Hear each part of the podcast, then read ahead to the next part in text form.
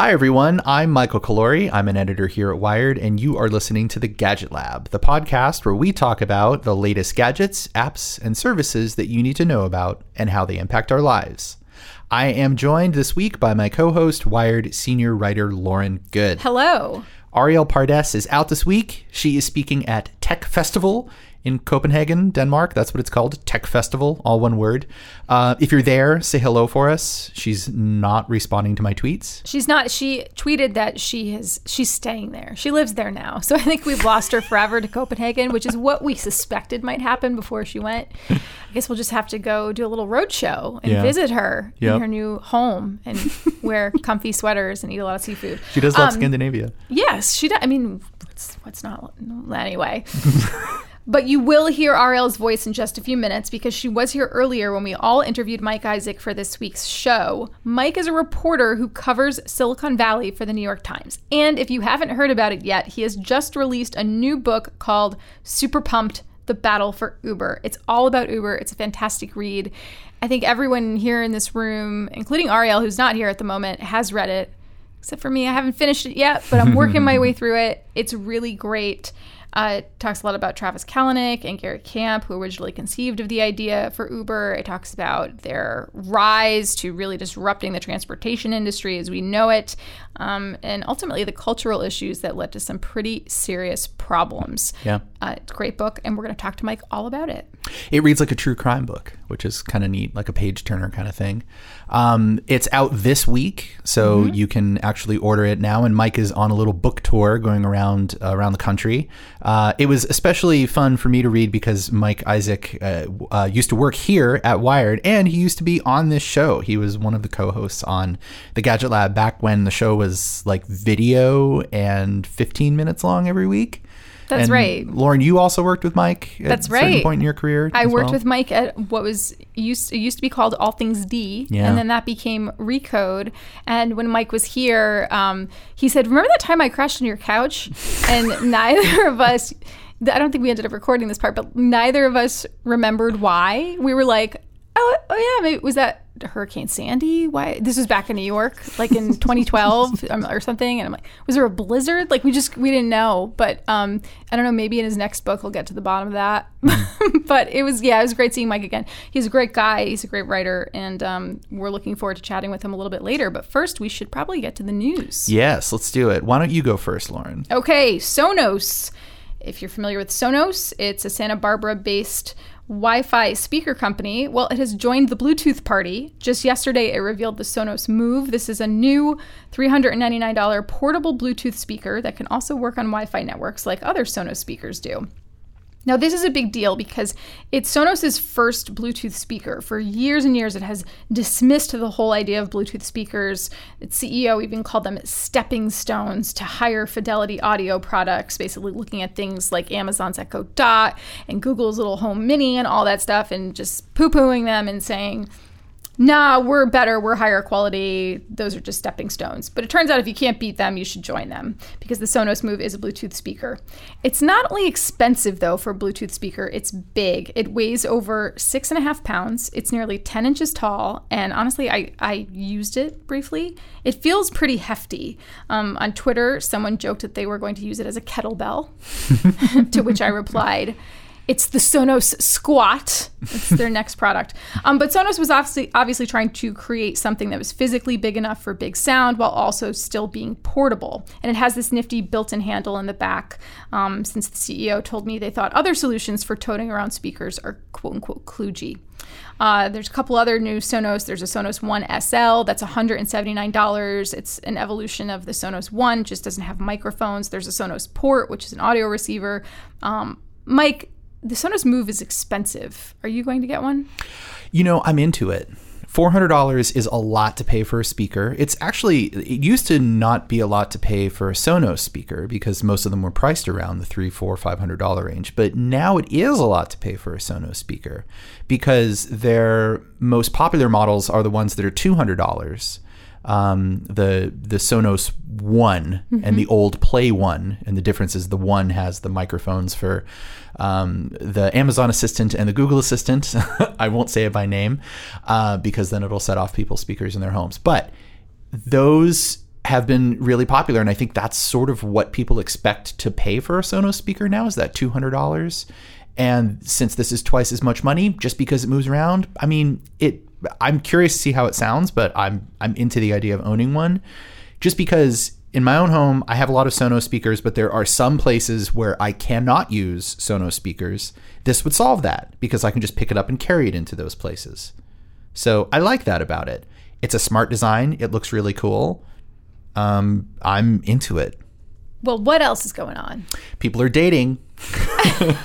you don't say. After rolling out in other countries last year, Facebook dating launched in the US this week. Now, any Facebook user who's 18 or older can access a new set of features that are designed to help them find love or just a meaningful relationship of some duration with another human on Facebook. And really, whatever you're looking for is there. People who have been using Facebook to scope out potential love interests for years, but Facebook dating offers a few new things specifically for dating. You get a specialized profile that's separate from your Facebook profile, plus the option to either show or hide your dating profile to people in your network. So if you only want to date people with whom you share a connection, sort of like on Hinge, you can do that. Or if you want to block out all those people and just cruise for total strangers, you can do that too. Uh, there's no swiping in the Facebook dating experience. Instead, the system relies on the events that you attend, the locations that you frequent, and other signals of shared interest. And that's what it uses to show you matches. This is where Facebook has an edge over the very crowded dating app field. The company already knows more about you than Tinder or Bumble ever will, so it's destined to be a pretty solid matchmaker, I think. What happens if you're one of those people who just gave up on your Facebook account within the past couple years? You're not giving it as much data as you used to, or at least you think you're not, since we know data pulls, you know, data is pulled from a lot of different sources. Yeah. Is it still have that kind of advantage? I think it does because um, with you know with respect to the the data that it knows about you, it can even so it'll match you with people who have shared interests with you. If you did a lot of posting on Facebook like five years ago, and you you know uh, liked bands and you liked events and you posted photos from specific events that you attended, it'll even go back and like match you with people who were there at those things, or people who've also liked those bands, even if they've only liked them recently, or people who've also seen those bands in concert, even if it was just last week. So you'll still get the shared interest aspect. Um, with regards to other data that might be going into it, you can put uh, Instagram photos of yourself that you think are uh, very good Instagram photos of yourself, and you can attach those to your Facebook dating profile as well. So it can pull from your other Facebook owned platforms and sort of build a profile using all of that stuff. So, yeah, I think that advantage is still there for Facebook fascinating. Mm-hmm. I find it fascinating how Facebook is taking some of the things that we typically just do on Facebook anyway, and they're sort of categorizing them or verticalizing them because it's a repackaging of the data they already have as more and more people move away from what's you know known as the big blue Facebook experience. Mm-hmm. So we've seen this with video, right? Like the, Facebook is a giant platform for video, but now it's called Watch. Yes. And Facebook has always been a way for people to check each other out and scope out the goods and hook up, and now it's dating. Yep. Wonder what's coming next. Yep. Um, one quick thing uh, before we move on about that in particular, they have um, Facebook has integrated Messenger into the dating experience. So if you're going on a date with someone and you want to let a friend know who you're going to be with, where you're going, and when you're expected to be back, you can do that automatically through Facebook Messenger from Facebook dating. Oh, okay. So that step that happens a lot of times where people say, "Let's let's get off Hinge and go to messaging." Yeah. Let's let's just go to like real messaging. Yeah. Now you just go to Messenger. Yeah. Crafty. Yeah. All right. I wouldn't know. I'm never dating again. Should we get to Mike and talk about Uber? Let's do it. Let's do it. I am super pumped to be introducing our guest this week.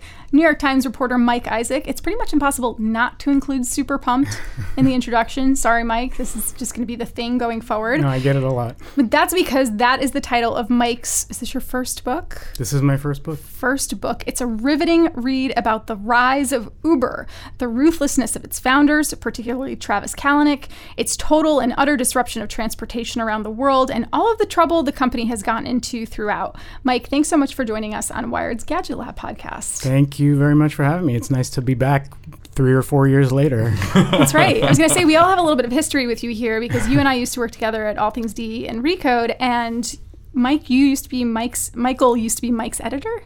Uh, yeah, I edited some of your stories. I wouldn't call him my boss specifically, but we did work together. We're, we've always been a little loose here, I don't like titles and terms. but we were both on this show together. Yeah. for many episodes. My favorite part about that was uh, Calore's mom specifically talking about how good we looked each each episode when it was on video, and I missed that. So, shout out to to Mike Calore's mom. Uh, If you're listening, they both look great.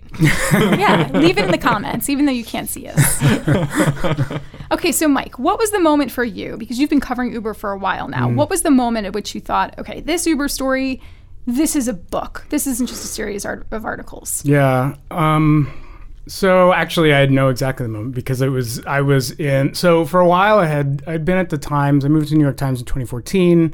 Um, that's when I started covering Uber, and at that point, uh, I had talked to some publishers about doing a book, but it was sort of not really the time. And and the narrative then was like would have been like, look at this crazy company and how great it is, and that's just not the type of book I wanted to write or the type of thing I like doing. And so flash forward to 2016, 2017 when like everything just sort of poops to bed for this company and like the whole world starts coming down upon it.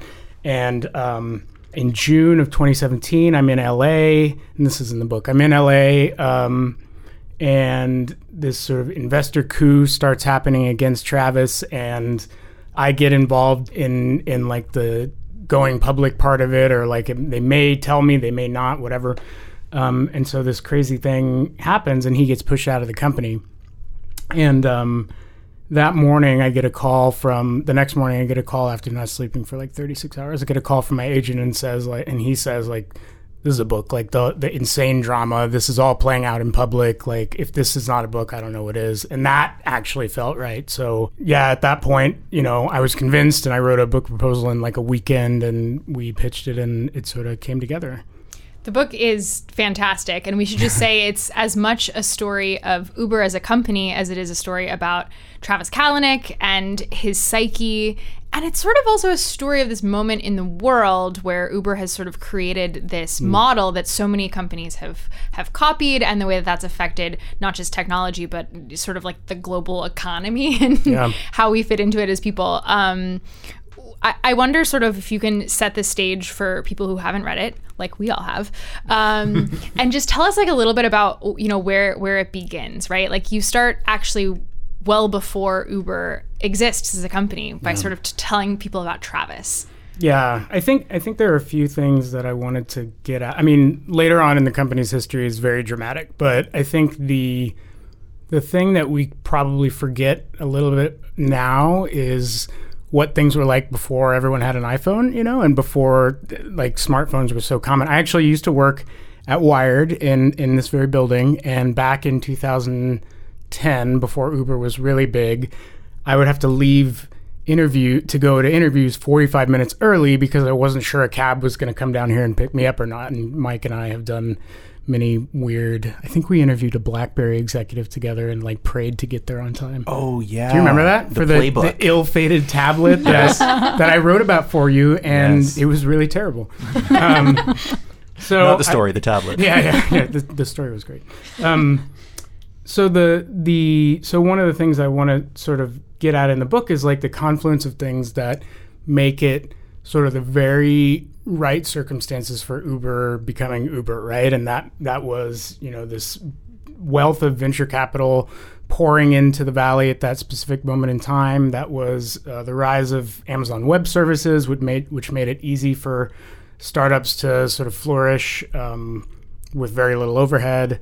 And then you know the many people have talked about the ubiquity of the iPhone and smartphones and and uh, really these these three things that converged at once that made Uber and calling connecting uh, drivers and riders uh, all over the world to uh, to pick up riders um, possible then. And I think if if there were things before Uber, if you remember like what Cabulous and Taxi Magic and all these things that are now dead or dying or whatever. Um, but it just, uh, you know, a lot of what they say about startups and success is just like luck and timing, you know. And even if you have the right the right product, um, it might not hit at the right time. And so I think Uber was really lucky to hit uh, when it did. Well, you also mentioned in the book that those apps in the early days were still targeting the existing taxi cab market. Yeah. So taking the existing infrastructure and saying, well, they, these are still taxi cab drivers who have to buy medallions and they get licenses, and then they're still driving with these like set fares. Whereas Garrett Camp, the co-founder of Uber, along with Travis, had this idea of like a luxury service in mind, and Yep. so they uh, they were dispatching black town cars to start.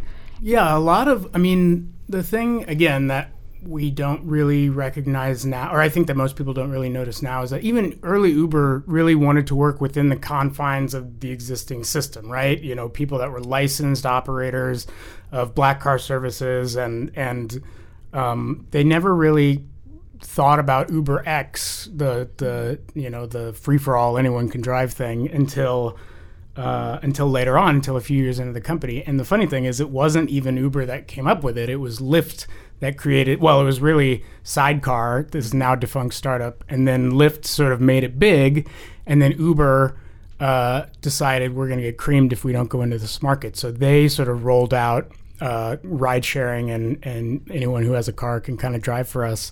And, you know, did a little bit of revisionist history, and now everyone thinks that Uber sort of made up the thing, which they didn't. But that that be that would become a theme of uh, the ruthlessness of Uber of just letting letting Lyft be kind of like uh, Snapchat and Facebook, right? You just let one smaller company be your incubator for ideas, and then rip them off and laugh all the way to the bank. that ruthlessness is just as important as the luck and the timing Yep. in the story of Uber. There are so many great examples in the book of these insane but brilliant things that Uber does to try and get a leg up on the competition or to try to outsmart regulators. So there are like all these examples of ways that um, they sort of like spy on Lyft to see what they're doing before they're doing it, and these ways that they sort of block regulators from having access to um, the real version of the app so that they don't think that they're doing what they're actually doing. Um, that's incredible. Like, do you have favorite? Perhaps favorite's not the right word. Do you have uh, A favorite illegal activity. yeah, do you- I mean, reported on. there are just so many of these moments uh, in the book. Are, are there ones that you sort of found particularly jaw dropping or incredible um, when you think about a, a person in a company trying to get ahead? Yeah, you know it's funny. One of the things I sort of wrestled with too is is not everything they do in in this book or even in just in building Uber was necessarily illegal. I think sometimes they and Travis really was a specialist at finding the finding the line and then pushing it to the limit or in many cases walking right over it, walking a little bit over it, you know. And so they would have I would be on the phone arguing with them on like if something was legal or, or if they had an interpretation of the law that um, that that that made it not legal, right? Or that made it that made it legal. And so I think the uh, my favorite sort of things they did was was just to build these automated programs to just slam regulators with a bunch of bullshit from people. Um, am I allowed to curse? My, okay, yeah. got it, got it. The FCC is not going to come down on us for this one. Sorry. Um, so there was this one guy who uh, created these, uh, you know, essentially push button things inside of the app that had people send automated emails to their local representatives that could just like, or phone calls just saying, we want Uber to come here. Uh, one time in Austin, they they did they did this ridiculous thing where they hired a person to drive a stagecoach up and down the streets of like South Congress and said like if if your local you know regulator gets their way this will be the fastest mode of transportation in Austin and blah blah blah we want Uber here and uh, that ended up backfiring because Austinites don't like big corporations coming and telling them what to do but I um And they also couldn't have predicted the rise of e-scooters. yeah, yeah, yeah. Oh my God! Don't get me started on that shit. But uh, I think um, you know, and, and to to I guess to be fair for them, like, look, if you're trying to fight, and I kind of get this in the book too. If you're trying to fight a, a a competitor, an entrenched competitor that already is willing to play dirty in some other ways, you know, then maybe you have to sort of roll up your sleeves and, and do your own thing and in some you know pretty innovative ways to to push back against folks that are trying to keep you from entering so i don't know there i mean it's it's debatable whether some of these things were ethical or not, or if you if you believe Uber's was acting ethically. But some folks and a lot of folks have pushed back on the assumption that Uber was a bad company, and some of these practices are just ways of, of making it. I think if you were to divide this book into two parts, and there are many parts to it, but if you had a look at Uber over the past decade, the first half is probably all about this tremendous growth, mm. right? It's pre IPO. Mm. There's a lot of venture capital being thrown around. Then you have people like John Doerr starting funds simply for apps for the mm. App Store. Um, you talk about the rise of mobile. You talk about the fact that Travis is dispatching anybody with any type of professional expertise whatsoever into different markets and saying, go build Uber here. You know, giving like people like this level of autonomy just to go spend money somewhere Yeah. um, to reach critical mass, offering drivers promotions. It's like spend, spend, spend. And it's all about the business and the ruthlessness of the business. And then you kind of get to like 2015 to 2017 till now. So, like the latter half of this saga, when all of the culture that's been established at the ground level catches up to Uber. What to you? I mean, there's so much. There's like the party in Vegas, there's the Susan Fowler story. Like, what to you was the moment when Uber's culture really caught up to it?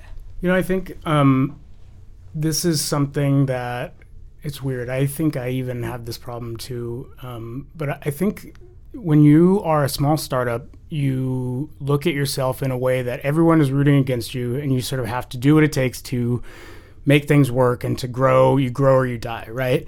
And at some point, and I think this is true of Facebook. I think this is true of a lot of a lot of companies. But at some point, you are not a scrappy startup anymore. You're the biggest person in the room, right? You're the big. You are um, the Goliath and not the David. And so I, I think a lot. I think some founders have a hard time internalizing that and still feel like we're we're we're the small guy. We're just a startup. We and Travis in particular always wanted it to feel like a startup. He didn't want it to feel like you fucking work at Cisco now and like you you don't want to go to work and and do this sort of boring tech job and and be put out to pasture. Like he wants that sort of energy. And I don't think Uber was able to realize that. I think I think they continued to operate in this mode of scrappiness and um, fighting for every inch long after they kind of had I don't want to say won, but were winning, you know, and it's sort of like maybe spiking the ball too hard after after they didn't need to. And I think the best CEOs, and I would say this of Travis too, the best CEOs know how to grow and change with the company depending on where it's at, right? And and I don't think Travis was ever able to do that. I think he had one mode and and could only operate on that mode in every every part of his business. And um, that's something I think a lot about. Like, if he was able to change, would he still be at the top? If he was able to like change the way he, he approached um, Uber, was he would he be able like could he be like, all right, our culture was one way now, and now we need to switch into a different mode, and now we need to create actual HR systems that um, that a big company has, right? And things that sort of professionalize what the company was supposed to be. Um, maybe that would have saved a lot of pain, and maybe he wouldn't have gotten kicked out of his own company. So as, as you mentioned earlier, that that moment came in 2017. Yep. Uh, have things gotten any better there since then? Um, yeah, I mean, there's this. Okay, so the CEO now is um, Dara Khosrowshahi, um, a, aka like Silicon Valley's dad, who is uh, that's that was a Washington Post uh, article wrote about him as like dad of of Silicon Valley, and I thought it was funny. But he's he's he's basically just been apologizing for the past two years about how messed up Uber is, and and like we are doing the right thing period and sort of this is our way to change i think um, i think they have gotten better in in a few specific ways a lot of the og uber people have cycled out um, i just got a tip the other day that a lot of the problematic folks that uh, the original Uber are starting to go over to Lime, which is why they're kind of gnarly inside. I probably shouldn't tell you that, but which is why they're kind of like gnarly right now. So, so that's an interesting story. I want to go figure out what's going on there.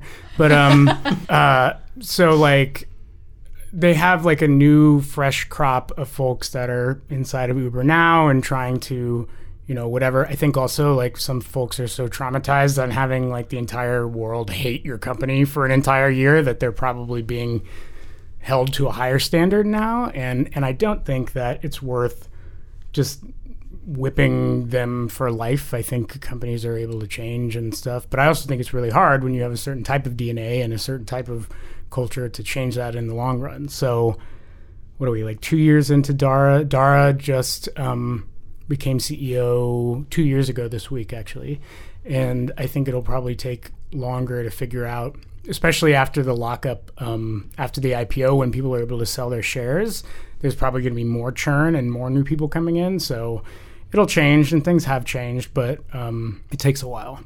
At the same time, in in the decade that Uber has existed, it's completely changed the way we understand technology. Right? Like it's it's a company that has on the one hand failed dramatically on a cultural sense, but also succeeded dramatically in the sense that it's hard to even imagine a world without Uber. Mm. Um, and because of that, I always find it really striking that the company still loses so much money. How is that possible? Uh, no, that's a great point. I think something I was thinking about the other day. So when Uber was coming up, it was basically the only ride hailing game in town that was international. And didn't have many competitors um, initially abroad. Like they were fighting against the taxi industry. That if everything had stayed the same in that regard, it would have been they probably would have been in much better shape right now. Now um, the landscape has dramatically changed. They have competitors on pretty much every major continent in which they operate. Um, SoftBank has completely screwed up how funding works, not even just beyond, beyond Uber, like for every company. And they have, you know, this initial $100 billion venture fund that they're sinking billions of dollars into companies to um, hope that their bets pan out. And so that just messes with the economics and, and the amount of money startups are willing to burn in order to grow. And, and SoftBank is not only an investor in Uber, but investing in competitors of Uber. So it's like this weird dynamic where they're pitting their children against each other to eat them alive. And, um, so so a lot of that growth, initial growth, is topping out, I think. But now you have a new category, which is food delivery, and I think food delivery is now where we were maybe five years ago with um, ride hailing.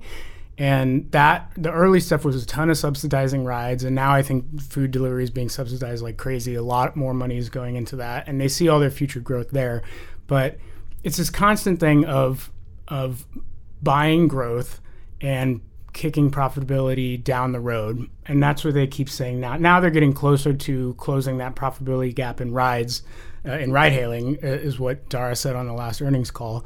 But they're they're saying it's going to be longer because of how much they're spending on food delivery. So I don't know. I feel like there's always a thing that you can sort of point to saying we got to spend to get here, and I feel like that was Amazon's playbook for a very long time, and and they like comparing themselves to Amazon because everyone loves Amazon, but like there are a lot of their well, everyone on Wall Street loves Amazon. Let me say that uh, everyone, uh, every every trader loves Amazon.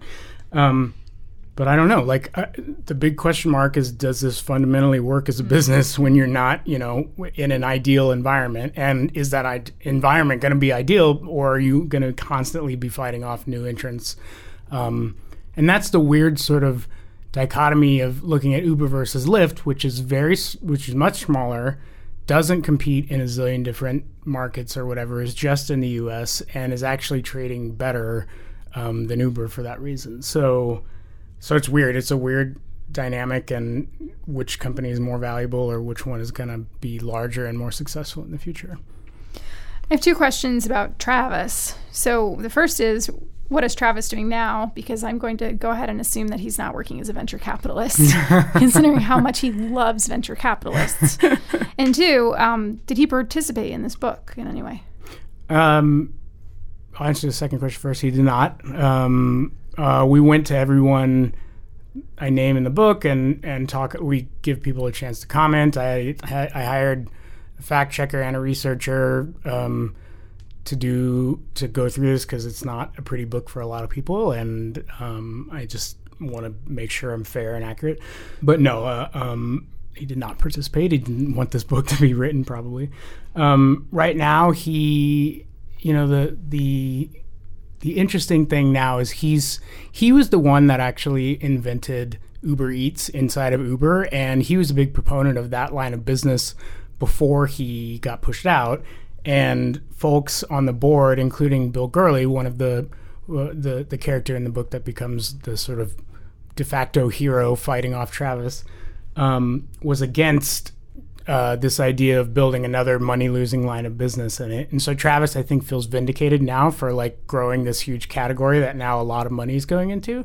So his whole thing now, I wrote a story kind of on this the other day. I think you guys have written about it before too. Is is things called cloud kitchens, which is basically repurposing crappy real estate to to build like meal preparation areas that exist for servicing restaurants that exist only inside of delivery apps. Mm. Travis's idea is a little bit different than the Sprigs or what Muncheries or whatever those things. I think David Chang had something called Maple, uh, all of which I think failed.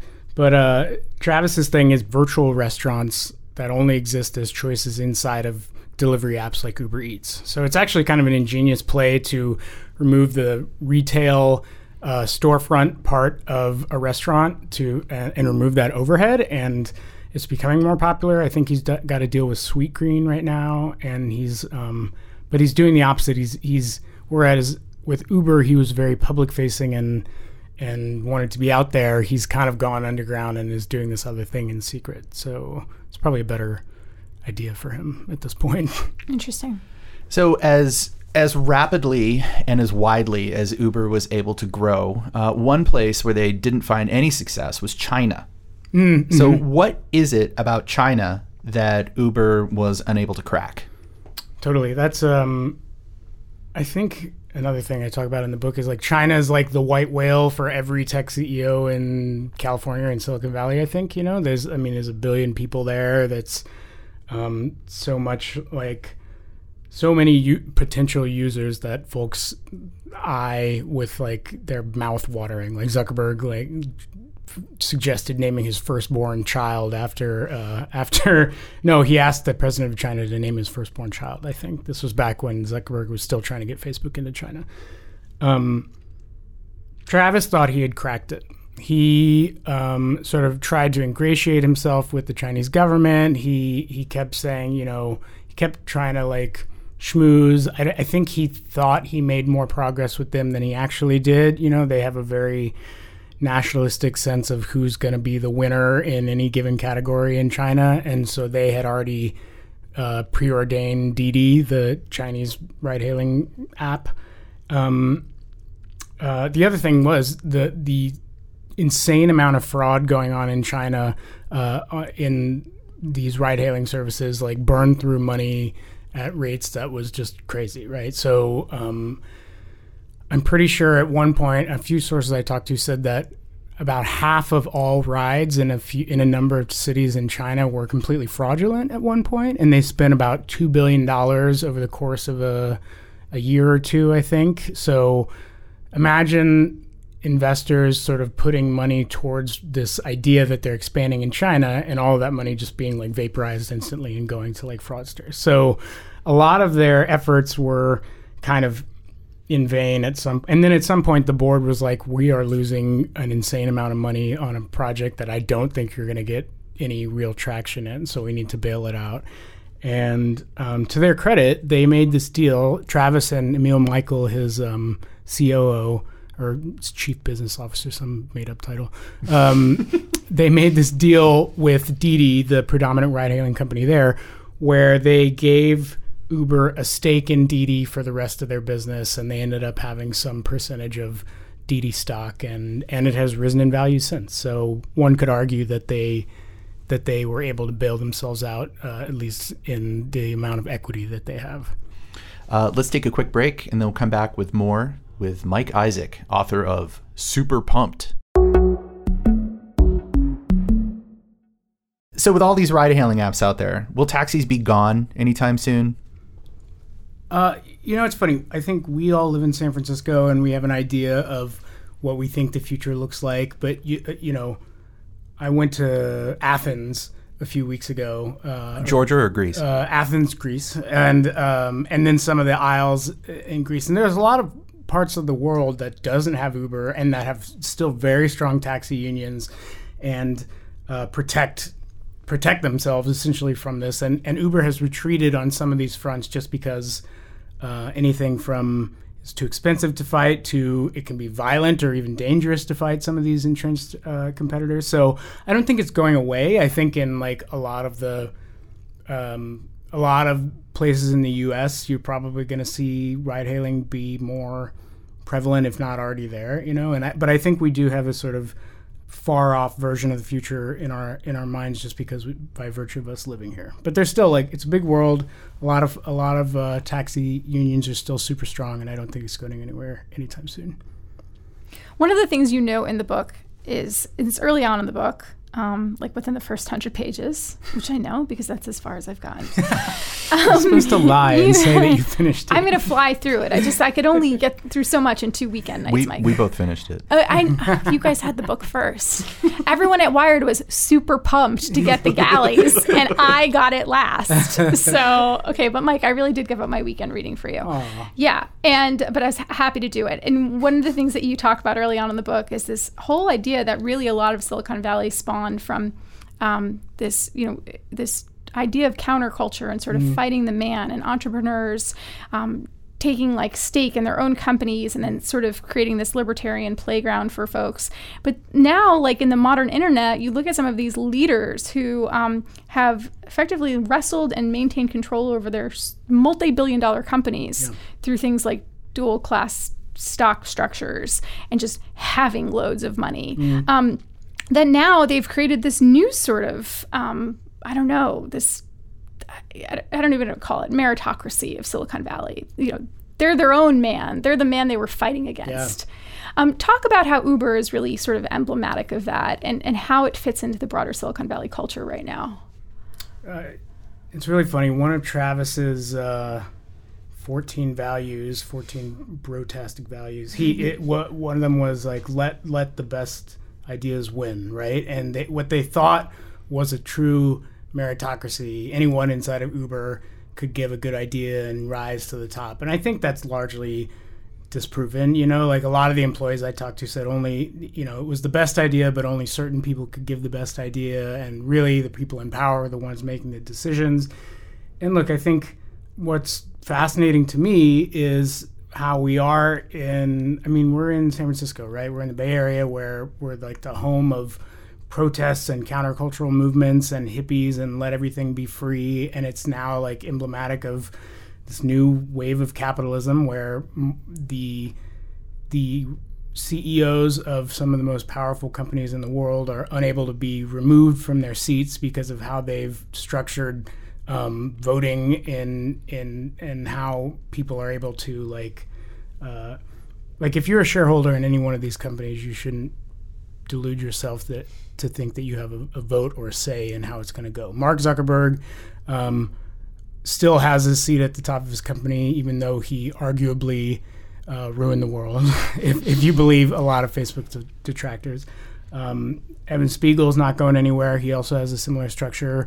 Larry and Sergey still same sort of dual class stock structure. So folks talk a lot, a big game about democratization of technology, and we're going to change everything. But it's just people in power wanting to stay in power, and that's like the story of every great civilization and every great company you know it's folks and then people realize that once they're at the top they like being at the top so um, maybe my book kind of ends on a cynical note but but one thing i, I think that um, i do want to say something really nice i was at like a conference a while ago talking to um, a kid who was coming out of a school and and wanted to go into tech specifically to change some of the cultural issues that he has seen you know over the past five years of criticism or two years of criticism in tech.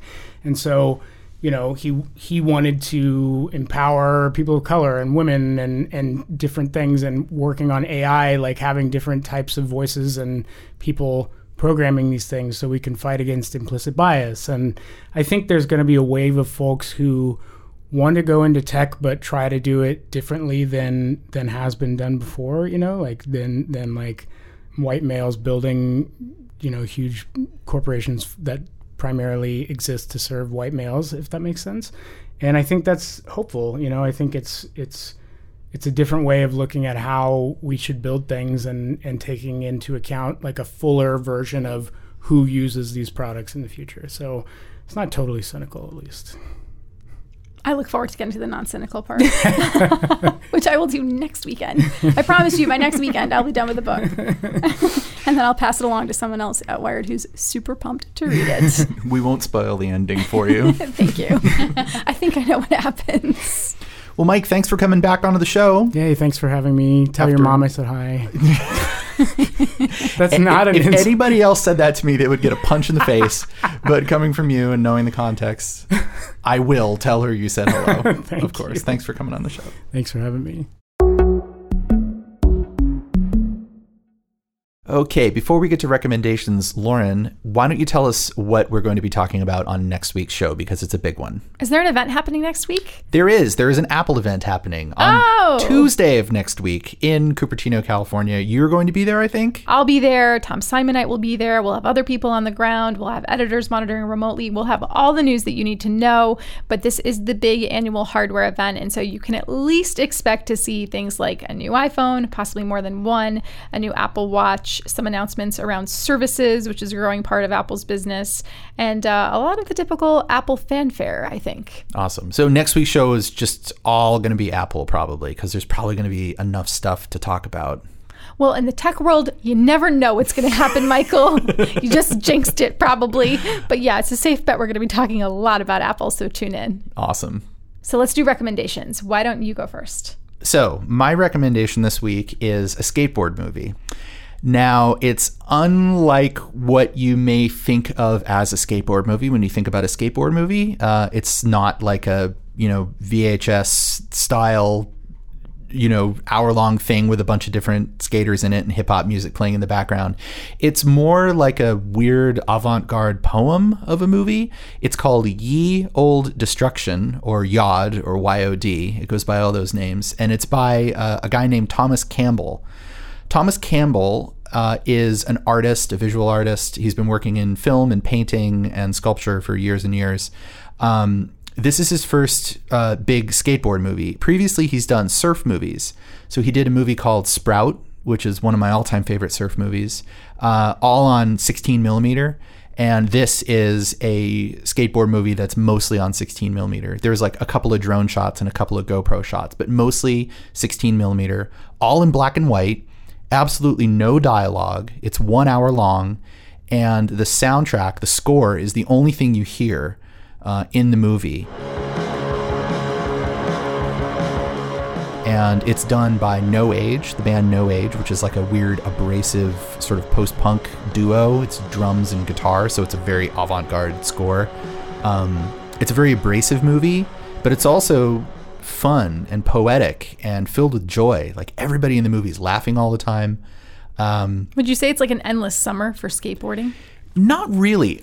Um, I mean, it's more like it's more like a la jetée for skateboarding than anything else. it's just it's really hard to describe what it is because it's so incomparable. I mean, it is a skateboarding movie. It's an hour of people skateboarding and building ramps like out in the middle of the desert.